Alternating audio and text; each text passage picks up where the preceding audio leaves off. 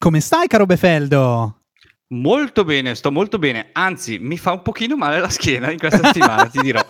Vuoi sapere? Vabbè, ma scusami, così a bruciapelo me lo dici? Lo so, mi hai chiesto come sto e io ho detto bene, poi così per rompere un po' gli schemi, perché di solito si dice sempre bene, sto grazie, bene, sto bene, così, perché la verità niente. È che quando uno ti chiede come stai a nessuno frega un cazzo della risposta. Un cazzo. Questa è la verità. Invece io ti tedio con la mia situazione clinica, cioè mi fa male la schiena. Mi e fa perché male la schiena, ti fa male la schiena, maledizione? Mi fa male la schiena? Dimmi. Perché ho fatto una gara di bocce domenica. Ma che schifo!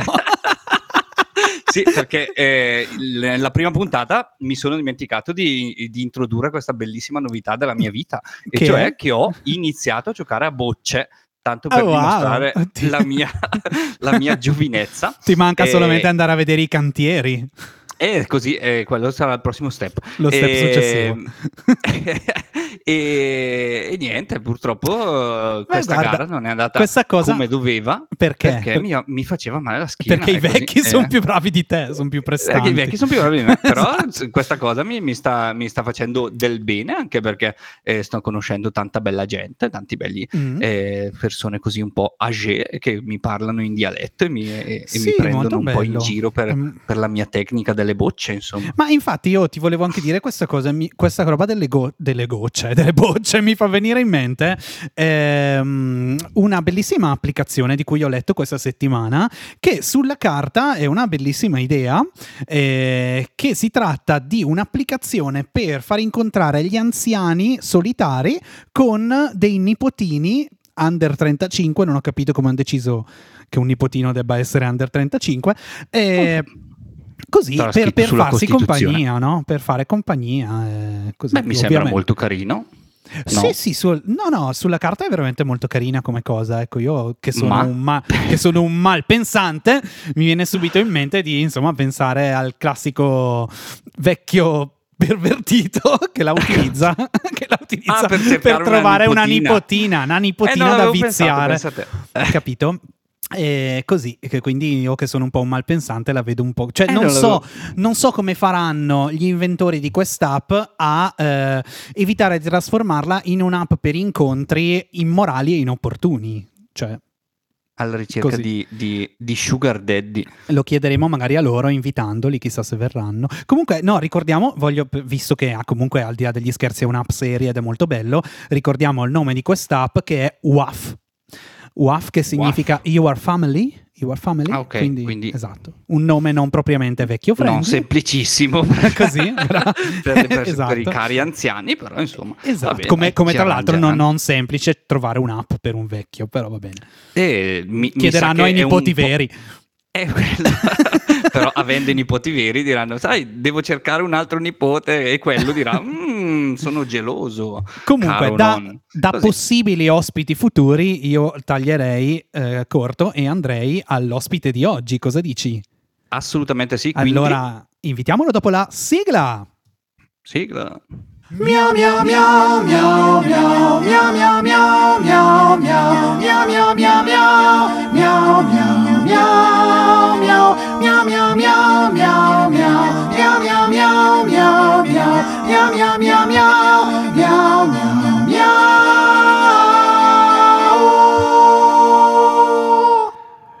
Benvenuto a Stefano Gelao. Buonasera, salve a tutti. La vostra sigla è particolare, è quello che dicevano tutti gli amici di mia mamma quando mi vedevano. Tuo figlio è simpatica, un tipo, è un molto tipo. Simpatica la vostra sigla. Perché mi agolava anche lui.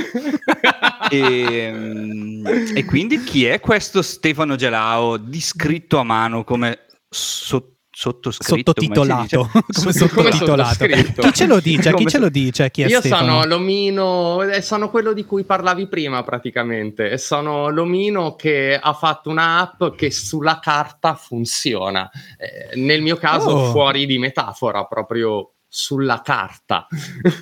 Ah sì? Non perché tu ti occupi di assolutamente.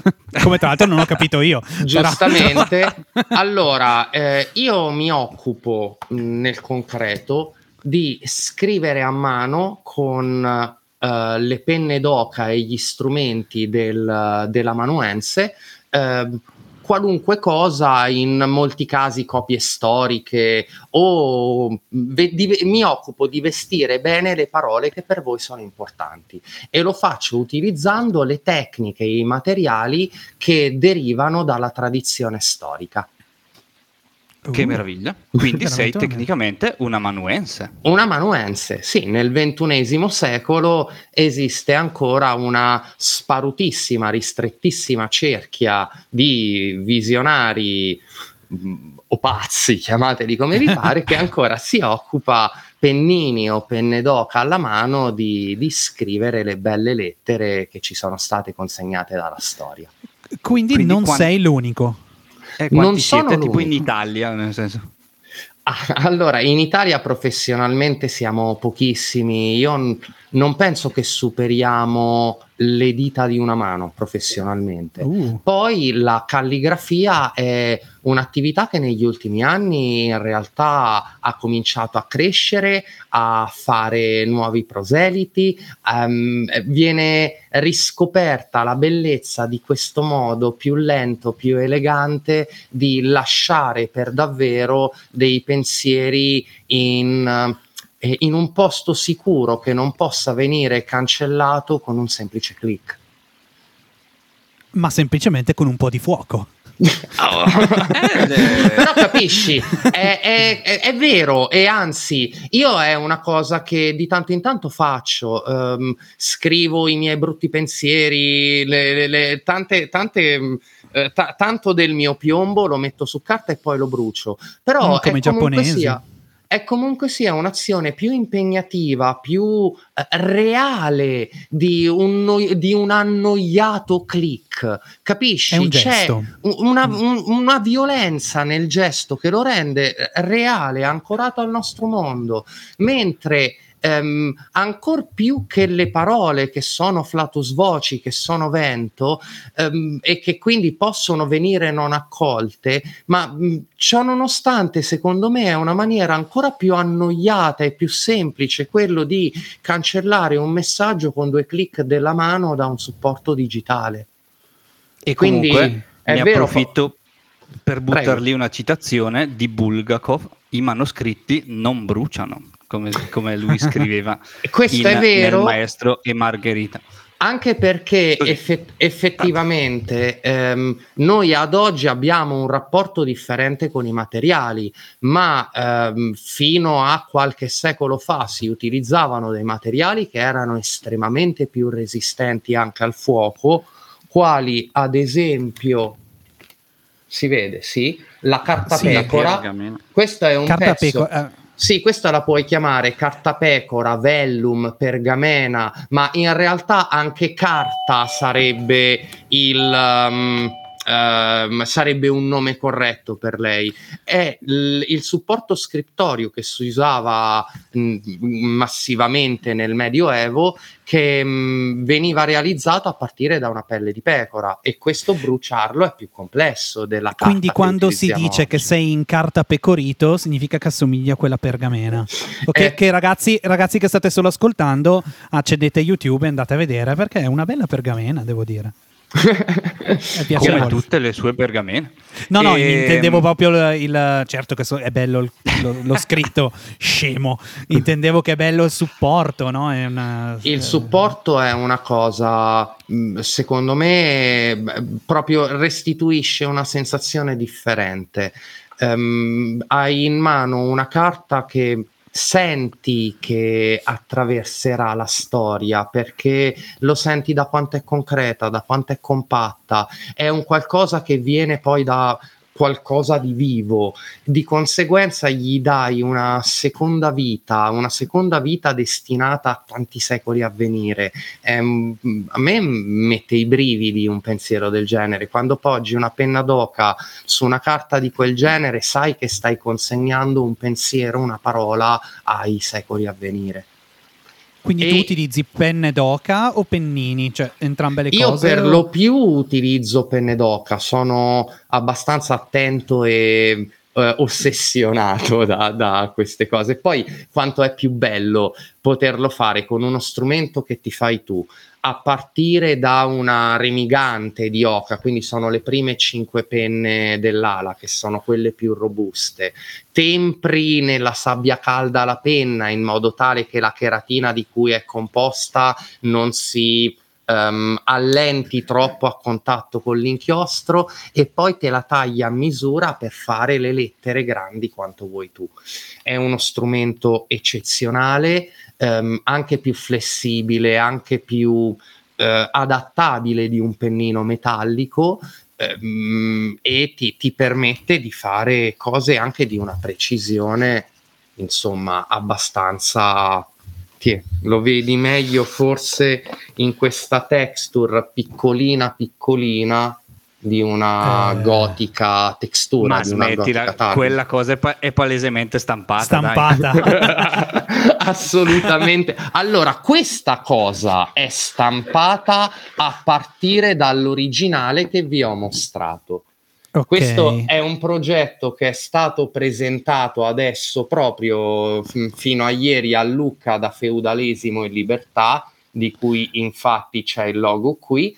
È una patente di blasfemia, è la stampa pregiata a partire dall'originale scritto a mano. Infatti certo, qualcosina è stato riscritto e risistemato. Ecco, infatti qui hai anticipato uno degli argomenti di cui avremmo parlato poi dopo, che è la tua collaborazione con la pagina Feudalesimo e Libertà. Vuoi parlarcene così. Sono l'amanuense ufficiale dello imperatore. No, è da oramai un anno e mezzo circa che ci sono delle pergamene dello Scriptorium nel catalogo di Feudalesimo, un medico della peste, un Paolo e Francesca e una pagina di un manuale di scherma medievale, e per questa Lucca specificamente abbiamo realizzato delle pergamene per Feudalesimo e Libertà. Questa di blasfemia l'ho fatta con un maestro incisore bravissimo, Davide Schileo di Tabule, ed è un verbale inquisitorio. Immaginatevi una multa dei carabinieri, no? Questo invece è il verbale inquisitorio per aver insozzato lo nome dello Altissimo con turpi parole.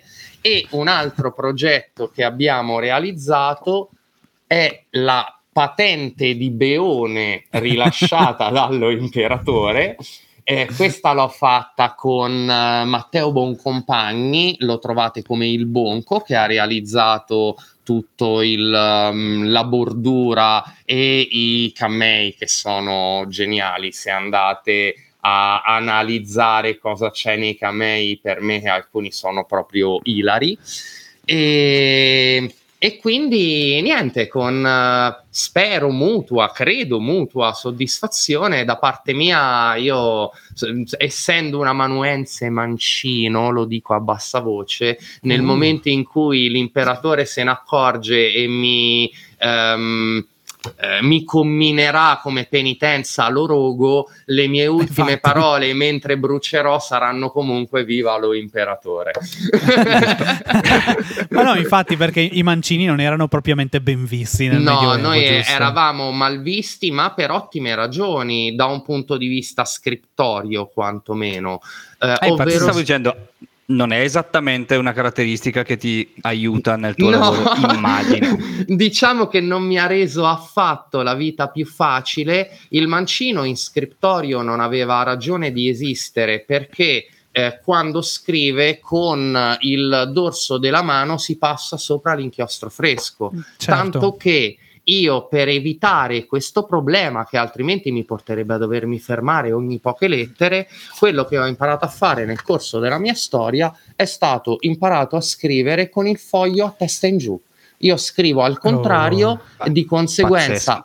parto da destra e vado verso sinistra e non passo il dorso della mia mano sull'inchiostro fresco e riesco a scrivere una riga o più a seconda di quanto velocemente si secca l'inchiostro. Ma questa è una cosa che hai sviluppato con il lavoro o facevi così anche a scuola e le maestre hanno chiamato l'esorcista? No. Allora, io da questo punto di vista ho una storia tra l'altro assurda. Da bambino ero ambidestro, scrivevo metà riga con una mano, metà riga con l'altra, una cosa proprio assurda. Ho trovato una maestra stranissima, sono l'unico corretto mancino che io conosca, cioè ad un bambino ambidestro non ha detto scrivi solamente con la destra, ha detto scrivi con la sinistra, e mi ha insegnato chiaramente una maestra satanista.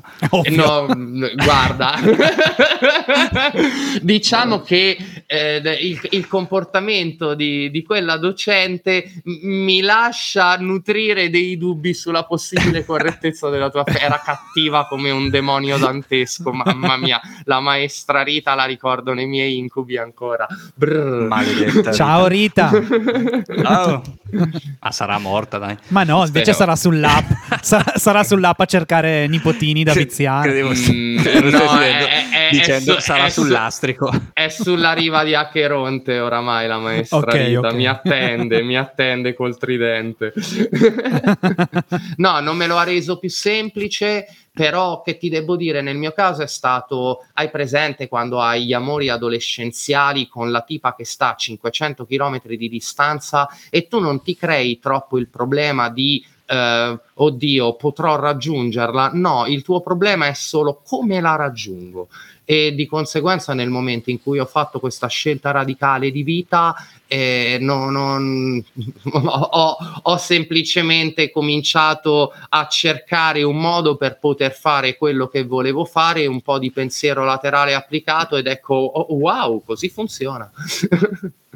Ora certo, imparato a scrivere, c'è fortunatamente una tabella di conversione perché molte lettere in molti alfabeti sono speculari dal punto di vista verticale, del tipo che una B è speculare ad una Q, una D è speculare ad una P, e quindi alcune lettere basta farsi una conversione in testa sufficientemente rapida e puoi scriverci bene. Ad oggi invece non ho più bisogno nemmeno di quello perché mi sono abituato a guardare al contrario mentre scrivo.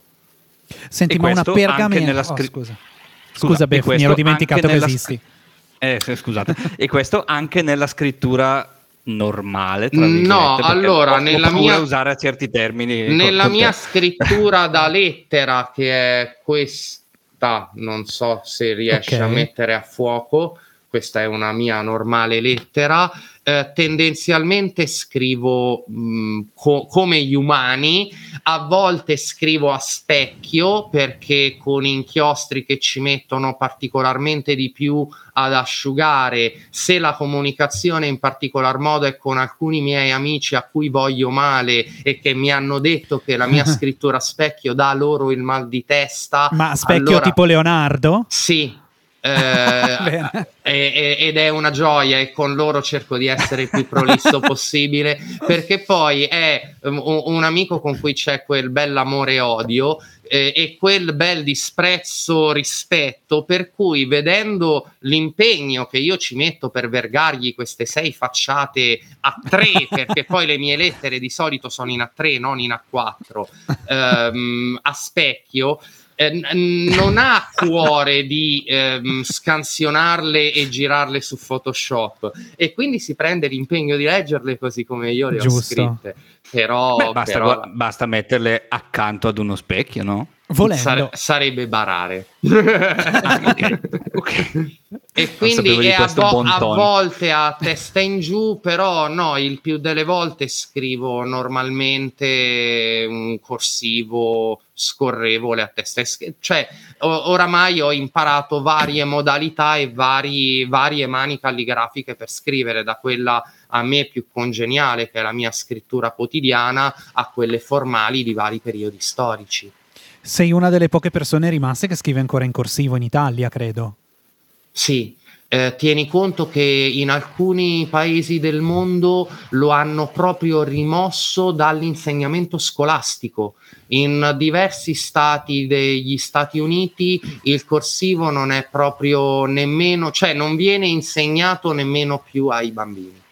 Io confesso di non saper scrivere in corsivo, credo. Ma io credo di non sapere scrivere proprio. Ma da bambini vi hanno insegnato l'alfabeto corsivo. Poi voi nel corso della crescita avete cambiato in una, io la chiamo Neo Carolina, usualmente si chiama minuscola, in una grafia minuscola, giusto? Corretto?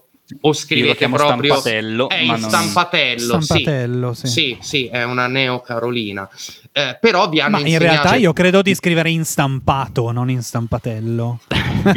A me a scuola mi dicevano stampato, non stampatello. Però ti rendi conto che in realtà scrivere la A con il triangolino e la secante è un processo più lento di fare un tondino con legatura. Quindi nel tentativo, cioè tu ti senti magari più sicuro, ti senti di andare più veloce, ma un minimo di il corsivo si chiama corsivo per una ragione, per il fatto corre. Che sì, esattamente, corre ed è scorrevole, hanno la stessa radice e di conseguenza il metodo più veloce che hai di vergare un pensiero a mano è prendere un po' di confidenza con un corsivo leggibile. Sì. Ma non lo farò. Però... ma no, ma allora siamo sinceri, ad oggi sono sempre minori le occasioni in cui una persona si riserva, per me è proprio il piacere, anzi per me non è nemmeno il piacere, per me è proprio una necessità fisica di scrivere a mano, perché al di là delle note del telefonino, una cosa ancora più rapida delle note del telefonino sono le note vocali. E quindi anche il rapido appunto a mano spesso e volentieri viene sostituito dalla nota vocale, ma che vi devo dire, da una parte è tutto a vantaggio dei pochi visionari che dicono io di questa cosa voglio fare un'attività per la vita, perché più voi vi dimenticate del piacere, della bellezza del ricevere una lettera scritta a mano, ancora di più una pergamena, più assume pregio quello che ancora ad oggi io ho il piacere e l'orgoglio di fare. Quindi ha un valore commerciale alto. Ma allora sì, ha un valore commerciale ed è quello che mi permette di sostenere quella che è la missione di quello che faccio, che è in realtà usare il cavallo di Troia della patente da Beone che ti fa ridere, ti fa piacere avere, che ti guardi un minuto di più e ti metti a leggere perché dici che cosa si sono inventati per darmi una patente da Beone, e tramite quella farti passare, in quella patente c'è tutta una ricerca dell'estetica, della scelta del carattere abbinato al tipo di decorazioni che chiamano l'Italia rinascimentale della seconda metà del 1400, particolarmente caratterizzata nella zona del centro-nord, metti Ferrara, metti quella zona lì, e questa patente ti arriva con un certificato preparato come la lettera che ti ho fatto vedere, doppio cera laccata con il laccettino, che quindi tu hai la curiosità di leggere ed aprire, e ci trovi tutte queste spiegazioni. Volevo chiederti se lo spieghi a chi ma a chi chiaramente stai... ma nei pezzi che non sono di stampa, nei miei originali addirittura il certificato ti arriva tutto vergato a mano personalmente da me, e ti racconto perché quella scelta estetica e come è fatto l'inchiostro, perché a partire dall'inchiostro è fatto a mano con gli elementi naturali, con una ricetta che risale al tardo impero romano, le penne come hai visto sono tagliate a mano, la carta o è la carta pecora o è carta fatta a mano con un determinato processo che proprio noi italiani abbiamo migliorato nel 1200, rendendo anche la carta quella vegetale un supporto che può avere l'ambizione di durare secoli se fatta in un certo modo, non come quella di oggi. Tutte queste cose vanno spiegate, vanno raccontate, perché la mia vera missione è quella di farti innamorare un po' di un'estetica, di un tipo di modo, di un tipo di arte, di modo di fare le cose che non appartengono più al nostro tempo. Io questa attività l'ho presa, mi spiace, magari incupisco un pochino quelli che sono i toni medi, toni da Beoni. Per me è importante, io questa attività, tieni conto, prima ero un programmatore informatico, prima ancora ero un grafico. Poi è arrivato il giorno in cui i ragazzotti in nero dell'ISIS sono entrati nei musei di Baghdad, sono entrati a Palmira e io che ho sempre avuto quest'amore, comunque sia, io anche nella mia software house, quando chiamava il cliente, l'appunto di chi aveva chiamato lo prendevo in bel corsivo fiorito, però in quel momento ho sentito qualcosa che si spezzava dentro di me e ho sentito la necessità di far sì. Poi tieni conto, era lo stesso periodo, era lo stesso 2015 in cui Pompei cadeva a pezzi ad ogni temporale, a noi non è che facevamo ste grandi manifestazioni di interesse per il nostro patrimonio pubblico. Tanto è vecchia. Tanto comunque sia c'è tanta roba, qualcosa si salva, tanto qualcuno farà qualcosa, non riguarda noi direttamente. È questa la cosa, sì. Eh sì, è questo il punto. I due nemici quali sono? Parlando di ISIS era l'ignoranza, parlando di Italia era l'indifferenza, e sono due cose che io ho deciso che voglio combattere. E quindi sia l'ignoranza che l'indifferenza a volte tu la devi travestire in maniera più digeribile, ed eccoti perché la patente da Beone, eccoti perché le pergamene fantasy, ma anche con la patente da Beone, il certificato di blasfemia, la pergamena fantasy, hai comunque sia, se le fai con la cura, con l'attenzione, hai comunque sia l'opportunità di poter parlare di quel mondo da cui tu hai attinto a piene mani per vestire quei modelli, e che faccia venire quel minimo di interesse e di reverenza per far sì che la prossima volta che un ragazzo in nero entra in un museo e mette la schiena alla parete, le gambe alla statua di Sargon per farla cadere giù, magari lo farà lo stesso perché per lui ha anche un altro significato, ma magari lo faccia col cuore un momentino più pesante, che ci pensi un attimo di più. La prossima volta che a noi cade un busto alla Galleria Vaticana, che ce la sentiamo un po' più come una cosa nostra. La prossima volta che un ragazzo va a protestare per l'ambiente utilizzando un'opera d'arte, che diamo il peso che abbia nel bene e nel male a quel gesto, perché per me è un gesto che sconvolge. Cioè la mia prima reazione è stata: oh, ho buttato 7 anni della mia vita, gli ultimi 7 anni a cercare di portare quel senso di reverenza, guardali lì, in una zuppa di patate, in una zuppa di pomodoro, in un purè di patate. E d'altra parte invece forse è il massimo riconoscimento che potessero dare a quello che io sto cercando di propagandare, e quindi dire abbiamo bisogno di attaccarci, perché alla fin fine è quello che faccio anch'io, faccio la pulce sulle spalle dei giganti quando faccio una replica di un manoscritto antico. Esempio, questo è una replica di quella che viene denominata la Divina Commedia più bella del mondo, la Divina Commedia che venne scritta per il duca di Urbino Federico da Montefeltro nel 1477. Io cosa sto facendo se non arrampicarmi sulle spalle di un gigante per cercare, grazie alla sua altezza, di far passare un messaggio mio, che è: amate questa roba, preservate questa roba. E nel loro caso fanno la stessissima cosa, si arrampicano sulle spalle del gigante per dire amate questa roba, preservate questa roba, solo che questa roba per me sono gli stessi manoscritti antichi che copio e i beni culturali in senso lato, per loro questa roba è il nostro ecosistema. Quindi certo. Capisci? E comunque mi crea delle emozioni dannatamente contrastanti.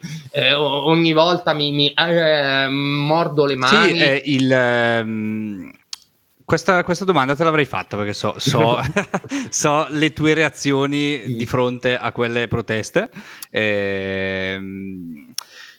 Sì, è giusto che sconvolgano, nel senso che fondamentalmente servono a quello. No, c'è un lato oscuro della luna però, che è, primo, far vedere che le opere d'arte possono essere dei bersagli. Ad oggi ci sono questi ragazzi qui che lo fanno con determinate modalità, perché da quello che so scelgono accuratamente le opere d'arte affinché non vi siano danni.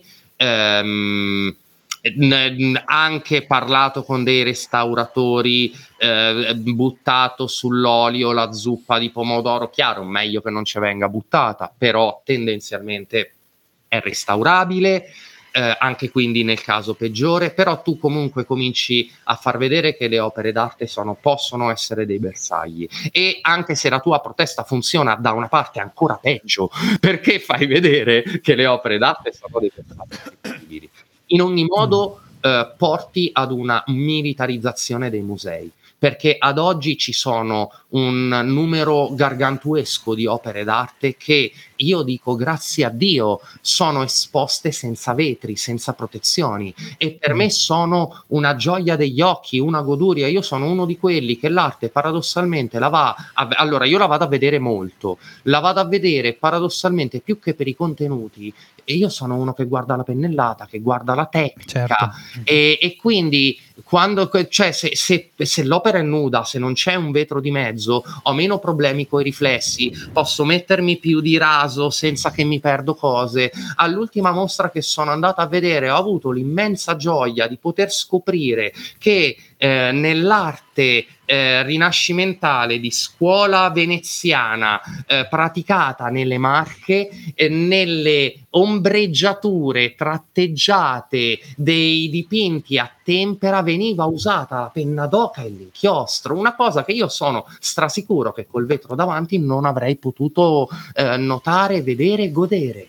E se continuiamo... E tu riconosci il tratto della penna in quel caso? Sì.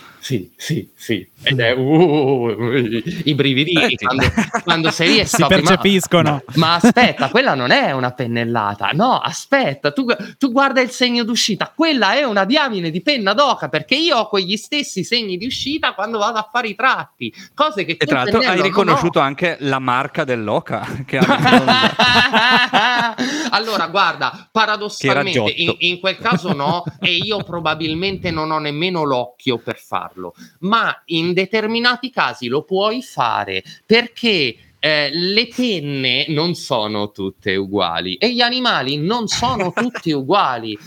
Una penna che tu ricavi dalla remigante di un'oca non è come la penna che tu ti ricavi da una remigante di pavone, che era un altro uccello utilizzato molto meno, perché era un uccello esotico anche allora, ma veniva utilizzato per le penne già nel Medioevo. Non è come una penna di cigno, sia per la larghezza del calamo che puoi ottenere, sia anche per la flessibilità del calamo, tanto che tanto è importante e rilevante questa cosa, che la nascita del corsivo noi la dobbiamo anche alla scoperta delle Americhe. Nelle Americhe c'erano i tacchini hanno delle penne con un calamo duro come un carabiniere durante un valzer austriaco, e di conseguenza con un calamo così compatto è stato possibile affinarlo molto di più e poter fare dei rebbi che un pochino si aprivano e creare i corsivi con le loro ombre.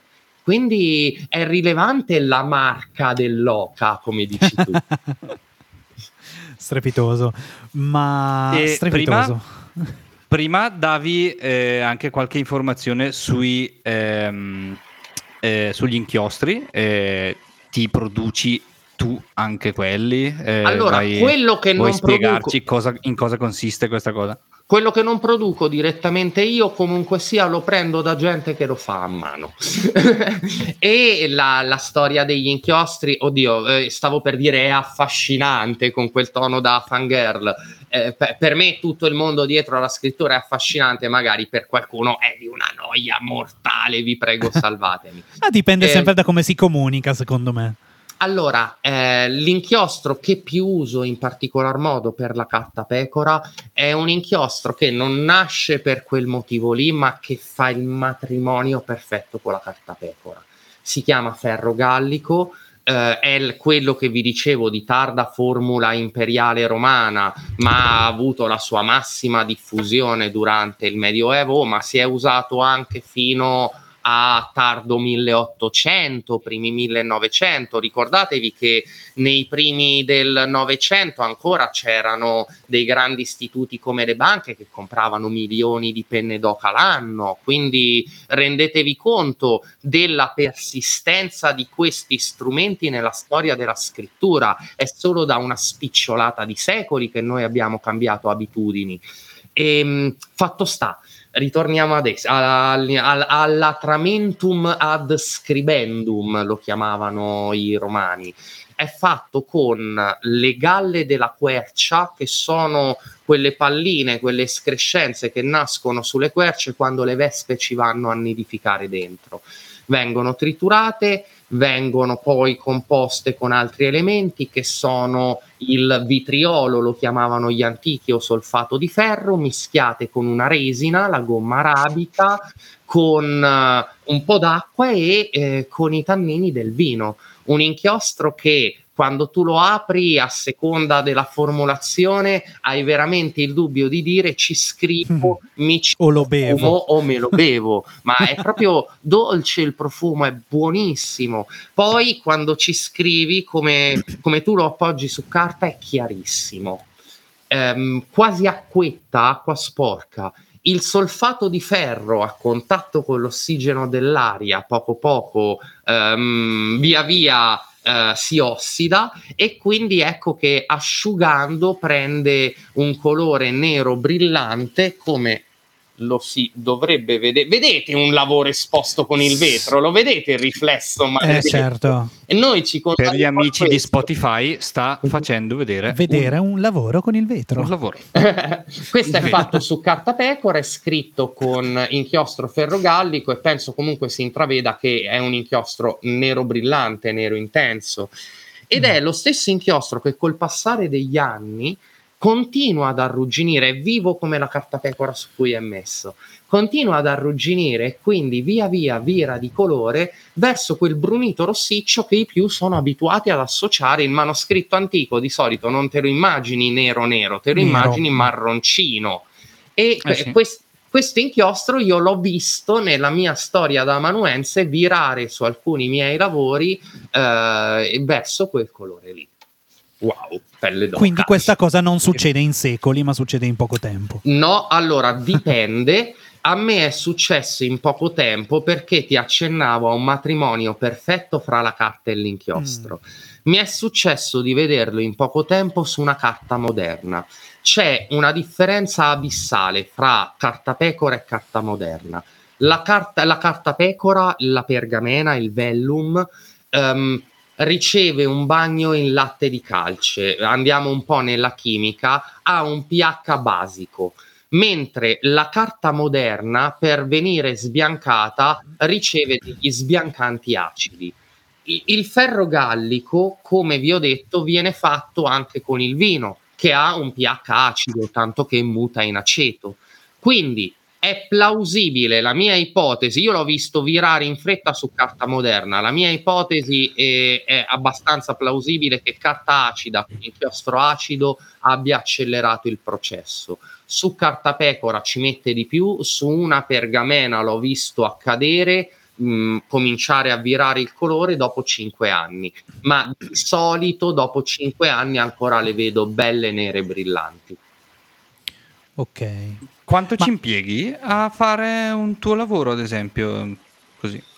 Dipende dal lavoro, e poi dipende da dove dobbiamo partire, da quando comincio a preparare gli inchiostri, i colori, le penne, a stendere, la pergamena per il telaio, se è su telaio, o da quando mi siedo allo scrittorium e appoggio la penna su carta? Perché facciamo quella... da quando fai il preventivo, e parlo dei tuoi preventivi perché conosco gente che ha comprato da te e so i miei preventivi di 15 opere pagine. D'arte anche davvero? Sì, mando preventivi di 15 pagine con l'appendice sui materiali, a volte ci sta la foto di un lavoro che può assomigliare a quello che ti puoi aspettare, che ho già fatto io, e i vari lavori tratti dai manoscritti storici da cui prenderei ispirazione, e spiego quei manoscritti storici e spiego il contesto per cui sceglierei proprio quel tipo di decorazione. È impegnativo un mio preventivo, è molto impegnativo. Ma sarà impegnativo anche il prezzo a sto punto, scusami. Così, diciamo.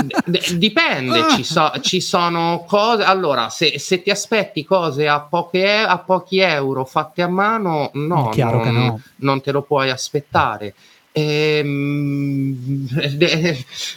proporzionale al tipo di impegno che c'è, al tipo di servizio che rende. È chiaro che una pergamena può arrivare tranquillamente alle migliaia di euro, ma in una pergamena ci possono essere vari grammi d'oro, vari grammi di lapislazzulo, settimane di scrittura, settimane di decorazione, più magari una settimana di studio, il paleografo dietro. Io ho fatto lavori il cui testo, la storia degli sposi che ci hanno commissionato un lavoro, è stata riraccontata, passata e digerita da un paleografo che l'ha rimessa in un testo di stile cinquecentesco con tutti i crismi che aveva il documento notarile nel Cinquecento. La decorazione quindi era ripresa dal matrimonio di Ludovico il Moro e Beatrice d'Este, che è un matrimonio del 1504, se ben mi ricordo. Il testo, la mano calligrafica scelta per scriverlo era coerente a quel periodo. Il sigillo del notaro che certificava il matrimonio, nel matrimonio di Ludovico il Moro, si chiamava tipo Stefano Geleti, Stefano Gelosi. Io mi chiamo Stefano Gelao, lui aveva abbreviato il suo sigillo con Stegel, ho potuto rimettere lo stesso sigillo. Cioè, quindi, e immaginati l'originale del matrimonio di Ludovico il Moro in un periodo in cui un documento celebrava la nobiltà di una persona, come poteva essere l'ambizione della decorazione e la lunghezza del testo. E un documento del genere arriva placidissimamente a migliaia di euro. Sì. Giustamente, direi, a ovvio, sto punto. Cioè. E parlando di tutta la ricerca che c'è dietro e di tutto ciò che ormai si è capito essere un tuo letteralmente stile di vita, perché comunque come potete vedere, cari amici di YouTube, diciamo che ha anche l'aspetto di un uomo medievale, oltre che la faccia sermetica è importante. La domanda è questa cosa come viene vista dal pubblico, e se riesci a collaborare con istituzioni, ad esempio a scuola ti fanno fare... Cioè, nel senso, io fossi un maestro elementare o un professore, uno Stefano Gelao lo vorrei almeno una volta al mese nella mia classe. Allora, io che ti posso dire, come è vista dal pubblico? Io sento di essermi arrampicato sulla piramide sociale partendo dal livello di programmatore grafico in cui ero prima. Allora, quando tu proponi un tipo di cosa e spieghi che è fatta in un determinato modo, che si aggancia ad una tradizione millenaria, che ha anche un'aspettativa di vita millenaria, perché qui secondo me è bello il ponte con il passato, ma anche pensare che una pergamena come quella che ho mostrato prima ha un'aspettativa di vita di 1500-2000 anni. Capisci fai parte di un flusso di tempo e di percezione che è differente rispetto a quello della non ti voglio dire della persona nel flusso comune, non della persona comune, ma della persona nel flusso comune, nel senso che come programmatore e come grafico la qualifica, la frase attaccata al "ho bisogno di un lavoro" era "ne ho bisogno per ieri". In questo tipo di lavoro qui il rispetto che viene dato a ciò che tu produci è assai diverso, ma proprio perché è un po' si riaggancia al discorso del cancellare un messaggio con un testo rispetto al bruciarlo, proprio perché un lavoro purtroppo che è digitale ha l'idea di venire fruito e digerito ed utilizzato per un lasso di tempo breve, per soddisfare un bisogno immediato. Una differenza enorme invece che io vedo praticando questo lavoro qui è che mi trovo a sollecitare, anzi mi trovo a risuonare con un bisogno che comunque non si è esaurito nell'uomo, di una prospettiva più lunga. Cioè c'è gente che mi fa i regali per i figli, per i nipoti, cioè che mi chiede di preparare i regali per figli, nipoti, a volte che ancora nemmeno esistono. A volte perché sanno che stanno per andarsene, vogliono lasciare qualcosa di duraturo. Capite? È una percezione bella, grande, diversa. Con le istituzioni invece, con le istituzioni c'è un rapporto particolare e penso che sia anche un po' per il tipo di taglie, per il tipo di formula che sto cercando di mantenere nello Scriptorium per poter allargare il più possibile il messaggio. Allora, cerco di far mantenere a questa attività uno strano equilibrismo fra artigianato, promozione dell'arte, intrattenimento, ancoraggio ai tempi di oggi, perché io ho parlato di riproduzioni storiche, ma in una mia pergamena c'è Darth Vader e il codice dei Sith, e secondo me ci sta anche, cioè si abbinano bene pergamena, cartapecora e il profano. Infatti volevo chiederti che spazio c'era per l'innovazione. Oh mamma mia, questo tipo di lavoro entra benissimo in ogni ambiente in cui l'uomo scrive, e l'uomo scrive in qualunque ambiente della sua vita, cioè lo spazio, poi capiscimi, per me è importante il pensiero laterale, il riuscire a farlo entrare in particolar modo dove non era prima, perché è inutile andare a predicare fra quelli che già amano il rispetto per l'arte antica. Per il tipo di missione che ho, io in particolar modo devo fare il Giovanni Battista che predica nel deserto in ambienti in cui la calligrafia non era entrata mai. L'ho portata a Lucca Comics, ma allo stesso tempo, per ritornare alle istituzioni, essendo un equilibrismo fra cultura, arte, artigianato, intrattenimento, modernità e antichità, anche per le istituzioni, e commercio e divulgazione, anche per le istituzioni è una cosa che è abbastanza ghiotta. Mi ha contattato il comune di Gradara, è una cosa che cerchiamo di pianificare da tanti anni, adesso pare essere veramente partita, per spostare lo Scriptorium nella torre di guardia della porta di entrata delle mura della città di Gradara, per poter anche ambientare uno Scriptorium in un luogo che storicamente possa essere coerente al tipo di attività che faccio, e quindi che renderla una sorta di punto di interesse turistico.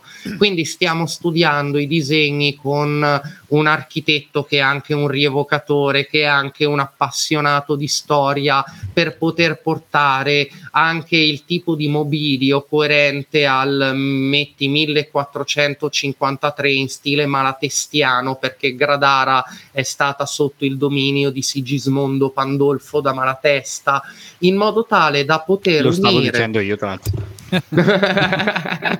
In modo tale da poter unire una cosa che porta dei contenuti culturali senza essere troppo intabarrata in una lexio ex cathedra, capisci? Adesso io non sono la persona più divertente del mondo, però sono in grado di presentarti anche una patente da beone con dei contenuti culturali. Sì. Metti tutto questo insieme e insomma per me c'è stato spazio, ma come c'è stato per me, secondo me c'è uno spazio per poter fare sinergia fra contenuti culturali, artistici e commerciali.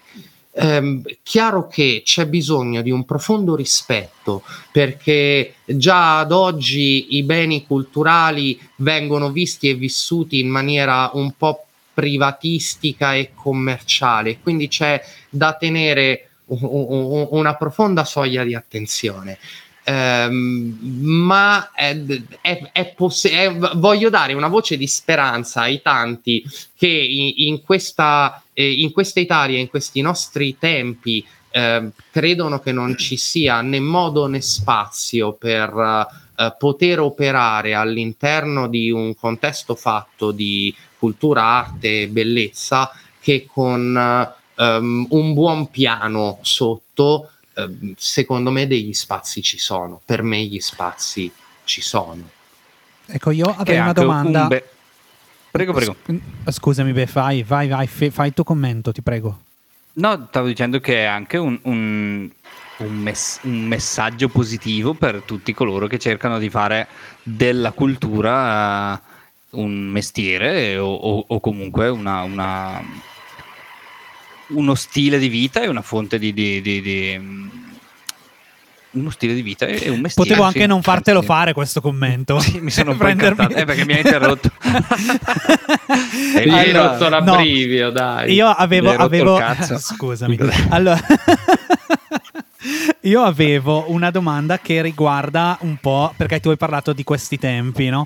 E spesso si sente dire che stiamo un po' ritornando ad un medioevo culturale, inteso come un periodo buio. Magari.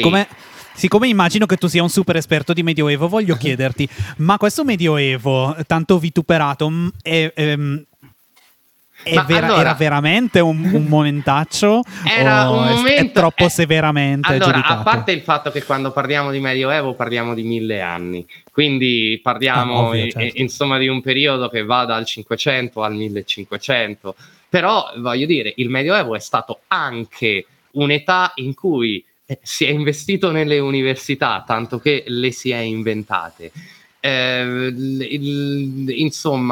Ci sono stati viaggi e scoperte mirabolanti e meravigliose. C'era una profonda xenofobia, ma anche un rispetto, un certo rispetto, almeno per alcuni aspetti del diverso da noi, dell'altro da noi. Si facevano la guerra ed era terribile, moriva un sacco di persone, ma avevano un'etichetta. Oggi non abbiamo più nemmeno quella, quindi insomma per determinati aspetti dico magari. Poi chiaramente per altri, io non sono uno dei passatisti che dice vorrei vivere nel Medioevo. Porto degli occhiali che sì, sono stati inventati nel Medioevo, ma sono più efficienti oggi. La luce elettrica mi fa tanto piacere, così come l'acqua corrente. La modernità ci ha dato un periodo meraviglioso da vivere e gli strumenti più fini che la storia ricordi. Sta a noi utilizzare quegli strumenti nella maniera più proficiente per il prosperare della nostra razza, e con razza intendo razza umana, capiamoci bene. Certo. Sarebbe veramente un finale di... e per razza, clamoroso. Esatto. Il bello è che io a volte di ariani ne parlo, ma ne ho un'accezione un pochino diversa. Spesso e volentieri mi riferisco agli ariani che sono usciti sconfitti dal concilio di Nicea, non quelli più moderni. Insomma. Certo. Bene, allora io, Befeldo, hai qualcosa da chiedere? No, faccio notare che quasi siamo a 54 minuti. Ma io sono vicino allo vero, schermo, vero. Quindi vedo. Nel pre-intervista vi avevo detto che mi avreste dovuto abbattere con un fucile a tranquillanti. Sto mandando un sicario, tranquillo, già, ho già mandato. Perché di solito quando l'ospite è in presenza dal caro Giorgio è molto più lontano dallo schermo, quindi non vedo quanto tempo passa e vado io tutto sono semplicemente così. L'addetto ma al poi l'orologiaio. Ma infatti sei tu l'esperto di tempo. Anche se gira voce che faccia un pessimo lavoro, però. Dai! Gratuiti attacchi professionali, ma per questa cosa è di una scorrettezza veramente. Mi ha aggiustato un sacco di cose, persino un orologio ebraico che va al contrario, quindi voglio dire, può far tutto. Posso dire una cosa in chiusura veramente scorretta, ma di una scorrettezza ai limiti della censura. Se è sul mio lavoro, volentieri. No, peggio. I giudei sono pazzi. Però la motivo. Allora, potresti anche non motivarla, lasciarla così. I loro orologi vanno al contrario, lo hai appena detto tu. Sì. Riguardo al mio lavoro, invece, fanno una cosa assolutamente folle, assolutamente meravigliosa. Allora, la Torah la scrivono ancora a mano. La Torah loro non la possono toccare durante tutto il processo, ma non solo in lettura. Il ditino con...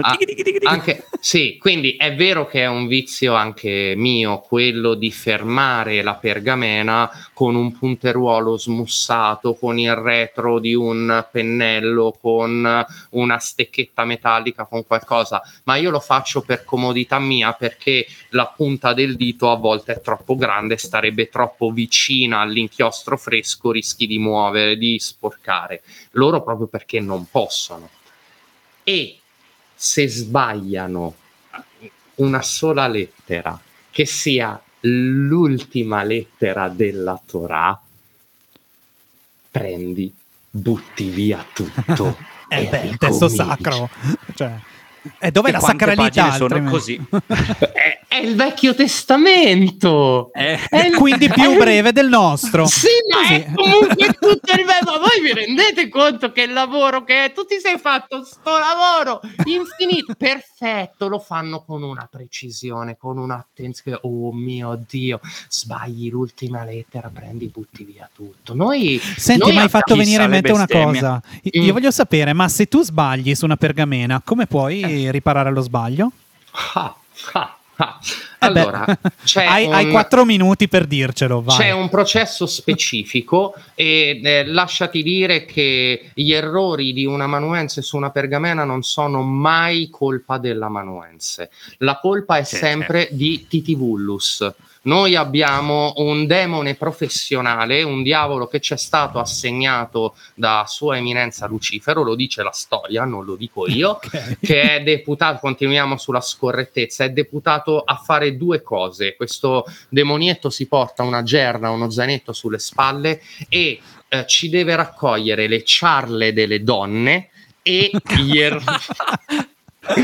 gli errori degli amanuensi, tanto che si mette vicino allo scriptorium e ciacola, tanto ha le ciarle delle donne da usare, usa quelle contro di voi per far sbagliare l'amanuense. Quindi un errore in una pergamena non è mai colpa mia, ma nel caso in cui ci fosse un errore colpa di Titivillus, il procedimento specifico è imprecare molto e dal profondo del cuore.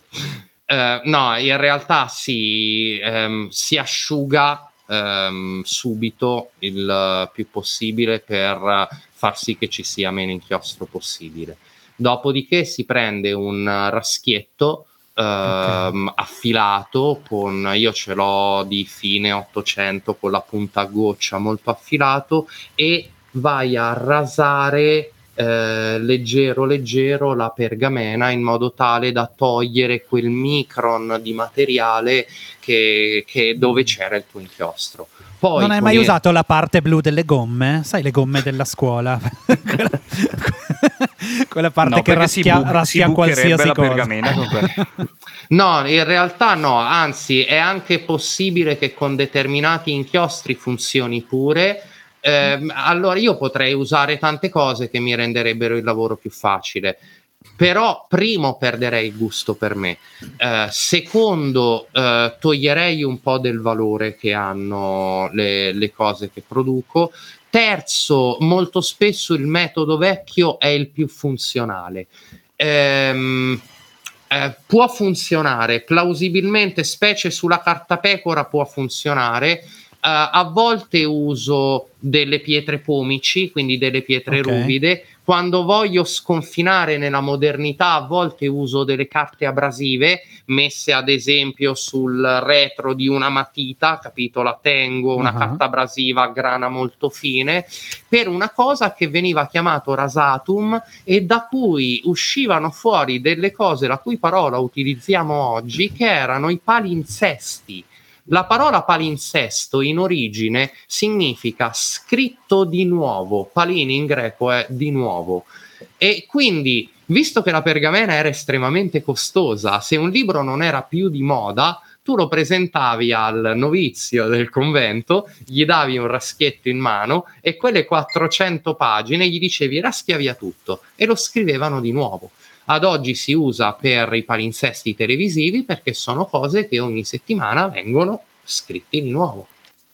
Certo, ma che bello. Ma pensate. Ma pensa quante cose si imparano. L'inferenza del mondo, del vecchio mondo nel nuovo è sì, pieno. Sì, quando frequenti il vecchio mondo lo vedi che è tornato il Medioevo. In realtà per molte cose non se n'è mai andato. E in realtà per molte cose, per fortuna. Certo.